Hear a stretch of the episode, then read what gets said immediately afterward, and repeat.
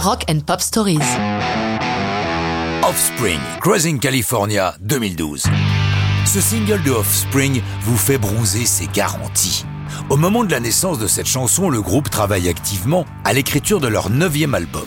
Ils sont en retard, prévu pour 2010, puis 2011. Il faudra attendre le deuxième trimestre 2012 pour qu'enfin cet album, Days Go By, soit disponible. Au fur et à mesure de la composition des chansons, Dexter Holland, le leader de Offspring, réalise qu'elles sont un peu trop lourdes, pas franchement rigolotes, alors que leurs fans aiment leur côté fun.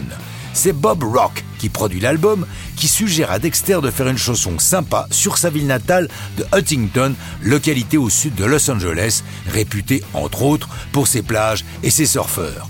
Les jours de compétition, dans les tribunes installées sur les plages, des milliers de jeunes Californiens et Californiennes sont l'illustration de la Californie de cartes postales.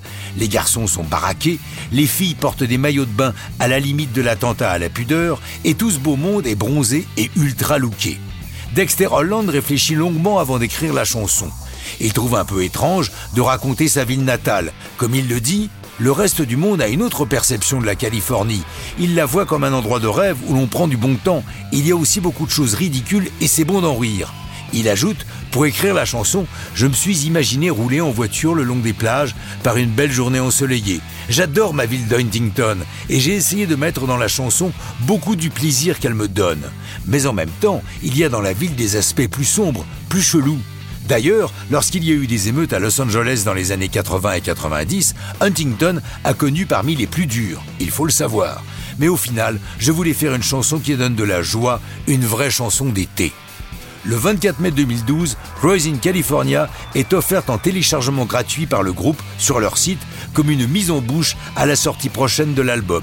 Quelques jours plus tard, le 8 juin, sort sur YouTube le clip plutôt réussi où le groupe joue dans un bus transformé en club et recueille au passage une famille dont la voiture est en panne, des touristes japonais et bien sûr plein de jeunes californiens tels que je vous les décrivais tout à l'heure. Le tout se terminant par un concert sur la plage, tous les poncifs de la Californie en 3 minutes 30 amusant idée marketing, sur leur site pour la sortie de l'album, Offspring met en ligne un système de puzzle découvrant petit à petit la pochette de Days Go By. Une longue tournée confirmera le succès de Cruising California et de l'album, mais ça, c'est une autre histoire de rock'n'roll.